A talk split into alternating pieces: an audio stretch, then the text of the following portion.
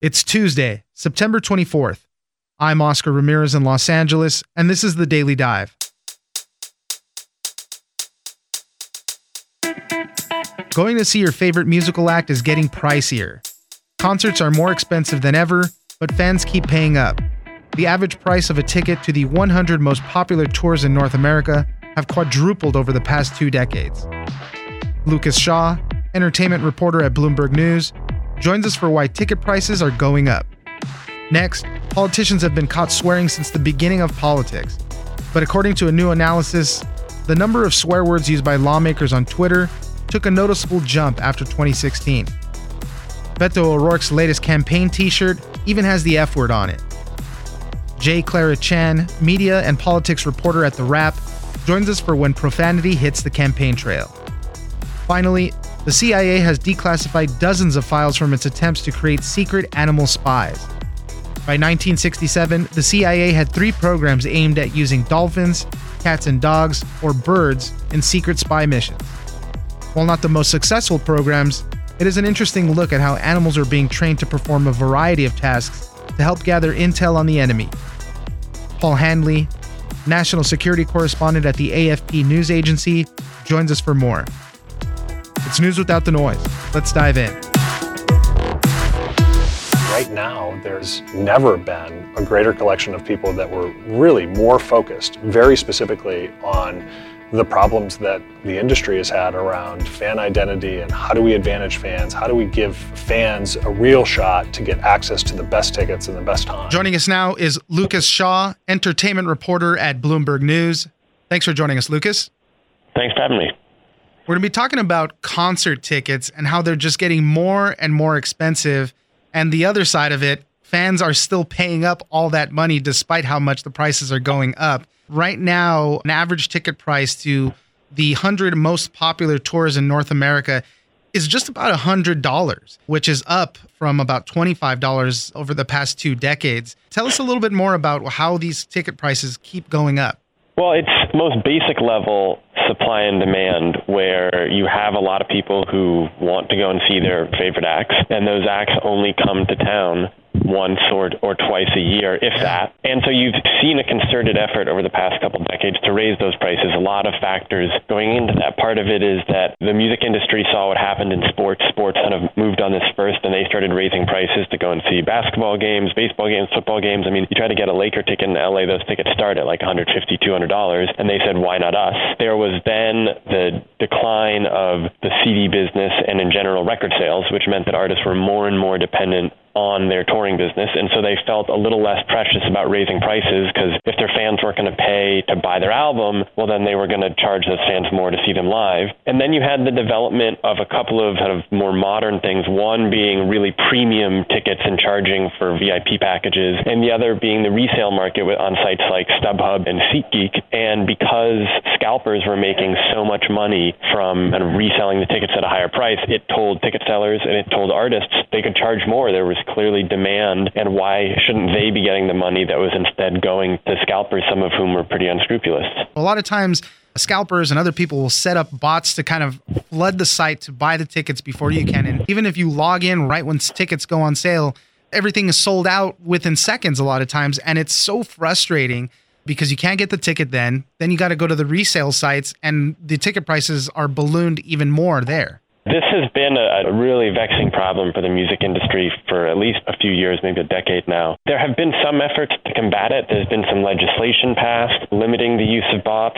Ticketmaster in particular has this product called Verified Fan Presale, where they know based on a user's history, kind of buying tickets and listening, how likely they are to go to see somebody, and they will invite them to be part of kind of the first batch of people to buy tickets to a show. This is something that Taylor Swift used a lot on her most recent tour. But it's a problem you can't solve perfectly because how diffuse it is.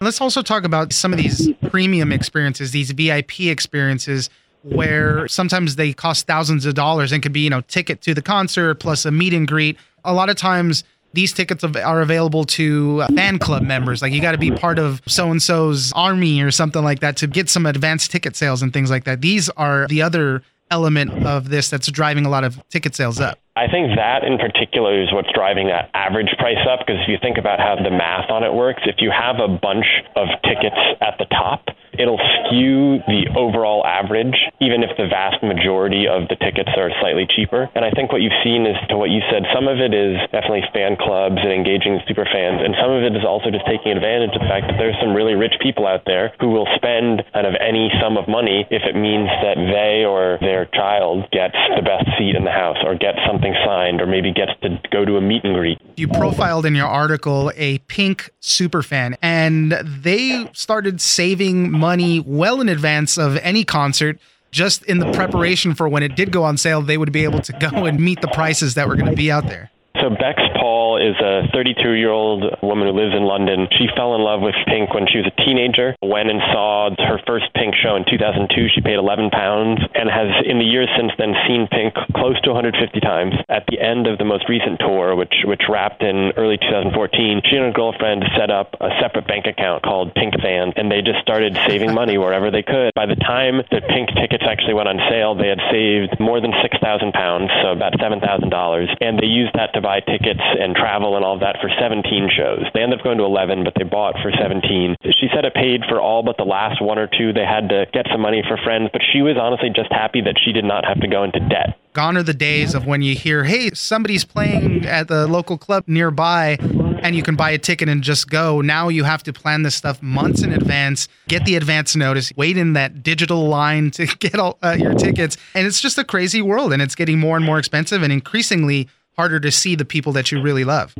Yes, although the experiments in recent years with really jacking up the prices to try to kill the resale market does make it easier in some cases to get tickets to these shows, because some shows aren't selling out quite as far in advance. Like, this is not going to apply for like the hottest act on tour right now. Billie Eilish, who's shot in the stratosphere this year, I don't think it would apply to go and see her. But somebody like Taylor Swift, even last year with her tour, because they were pricing so aggressively and because she's not quite as all-powerful as she used to be, and she's playing these massive venues, her shows would not sell out way in advance, and you could usually get tickets pretty close to that date. So I think there is a little bit of a silver lining in that sense, that yes, for a lot of acts, you need to sign up on day one, and even then, to your point about bots, you might not be able to get tickets. But with certain groups, you can still get tickets at the last minute. It just depends on who it is and sort of what stage of their career they're in. Lucas Shaw, entertainment reporter at Bloomberg News, thank you very much for joining us. Yeah, thanks for having me.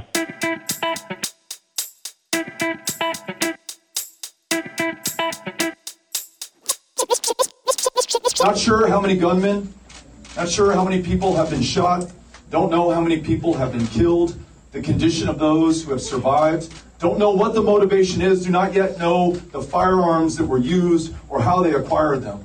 But we do know this is f***ed up. Joining us now is J. Clara Chan, media and politics reporter for The Wrap.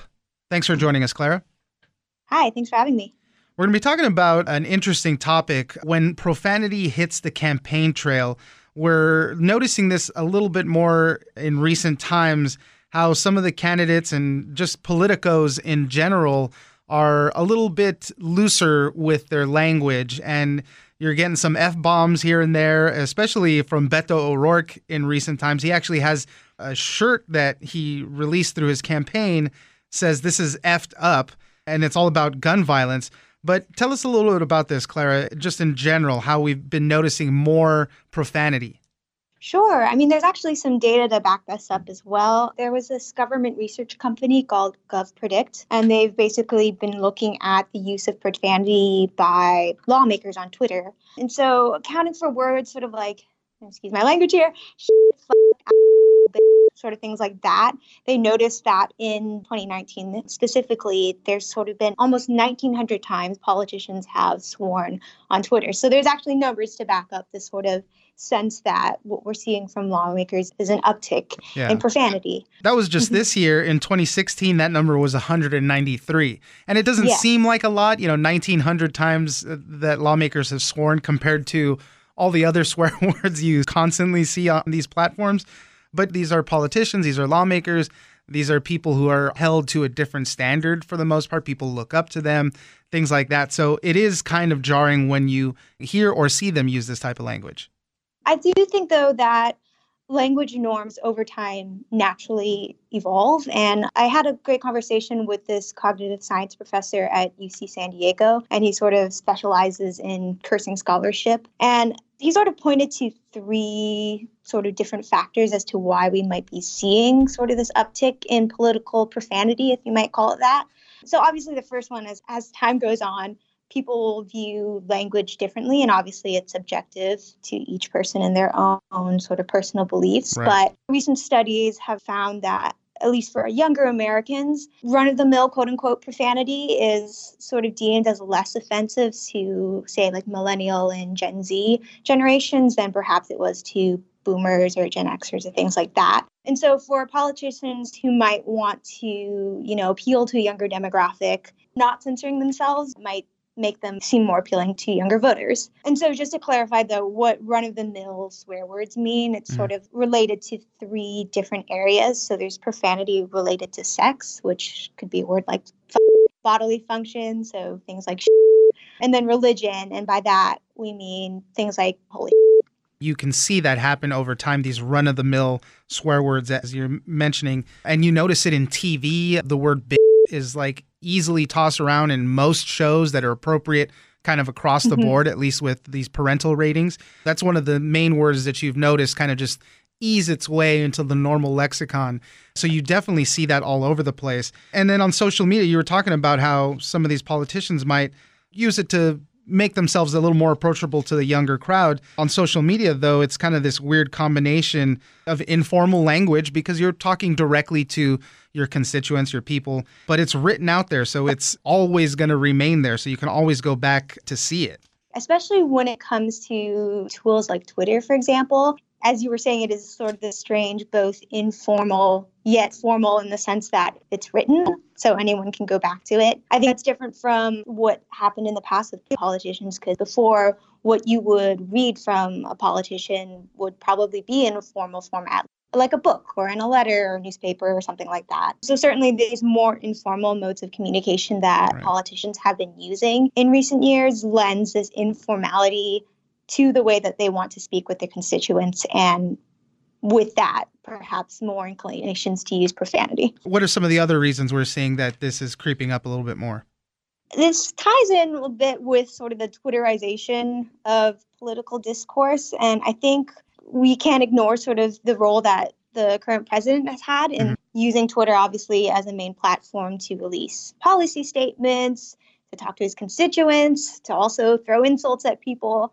And so I think Trump's language was sort of setting a new norm for what was acceptable or allowable in political discourse for politicians. So I think that's certainly another factor that we've been seeing as contributing to why politicians might be more informal and using profanity in public statements and things like that. J. Clara Chan, media and politics reporter for The Wrap, thank you very much for joining us. Thank you.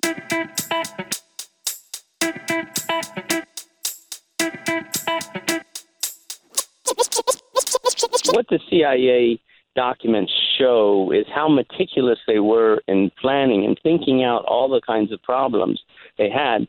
But you still couldn't solve everything. Like, what happens if the animals just went away? Right. And the, the pigeons sometimes would fly off and test and never come back with the expensive camera. Joining us now is Paul Handley, national security correspondent at A F P News Agency.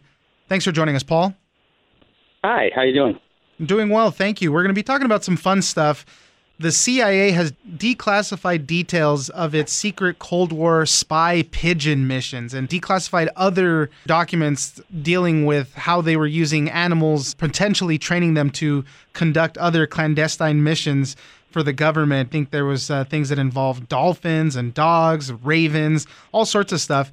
Paul, start us off. Tell us a little bit about what the C I A declassified. Well, it's been known for a long time that they experimented on animals in the nineteen sixties and nineteen seventies. But they let out some details of the kinds of animals they were using, what they were using them for, some of the targets. And it was really interesting. We've known that pigeons have been used in uh, war and in spying and messaging for a couple thousand years. Right.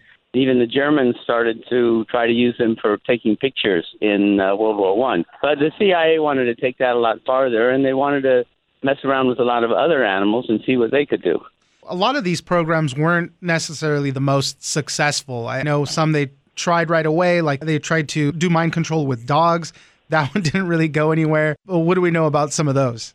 The mind control thing, I guess it was a little controversial. The C I A didn't let out all the documents from the programs, but it was clear there were some dog lovers who raised questions about animal rights during it. But then they wanted to see if they could plant some kind of electronics in their brains and then control them to go on missions. And they tested them to go along a path, but it really didn't tell you what happened with that. I think maybe it was sensitive and maybe it really didn't work.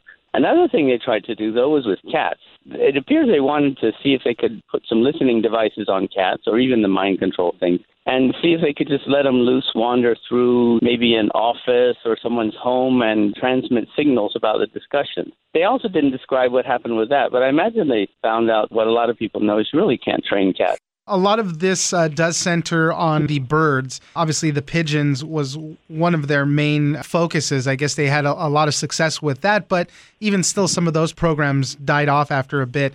With the pigeons specifically, they would outfit them with little cameras, and a lot of times, maybe half of the pictures that they were set up to take, you know, surveillance-type pictures, about half of those came out okay, and the other half did not. The C I A was investing a lot of money in small cameras and the high-speed film, the best stuff you could get, and outfit them on pigeons. And, of course, as the cameras got better, you could get better pictures, and that was ideal. And they had a whole range of possibilities for that. But what they shifted up and tried other birds. They spent a lot of time collecting some birds of prey and ravens and crows. They wanted to see how they could train them to carry cameras, also to drop off things or to do simple missions.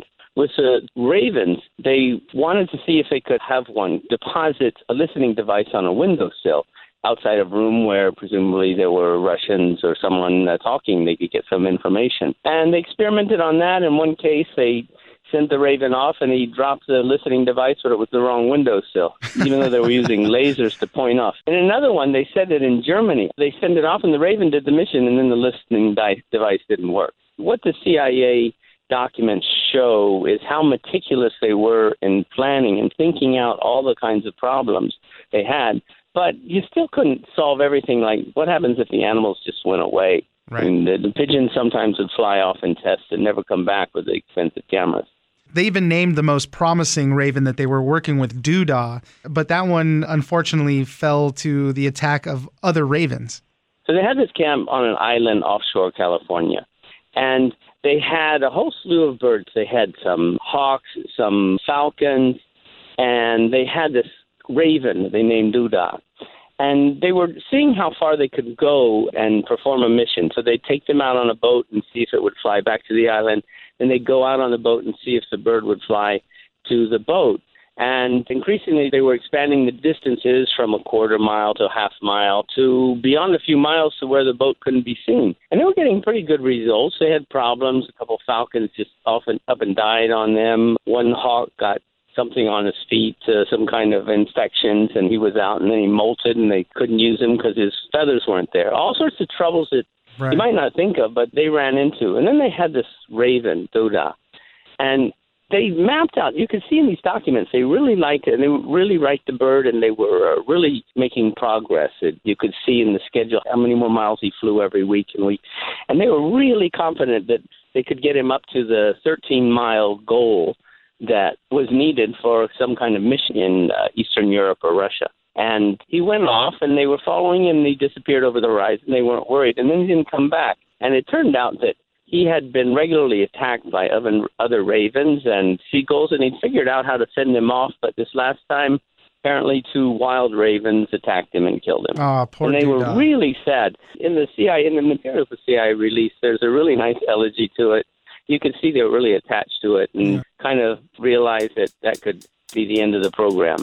Paul Handley, national security correspondent at the A F P News Agency. Thank you very much for joining us. Thanks.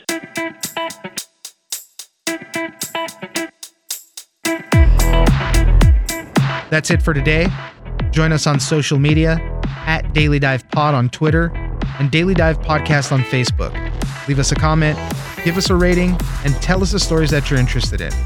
Follow us on iHeartRadio or subscribe wherever you get your podcast. This episode of The Daily Dive was produced by Victor Wright and engineered by Tony Sorrentino. I'm Oscar Ramirez, and this was your Daily Dive.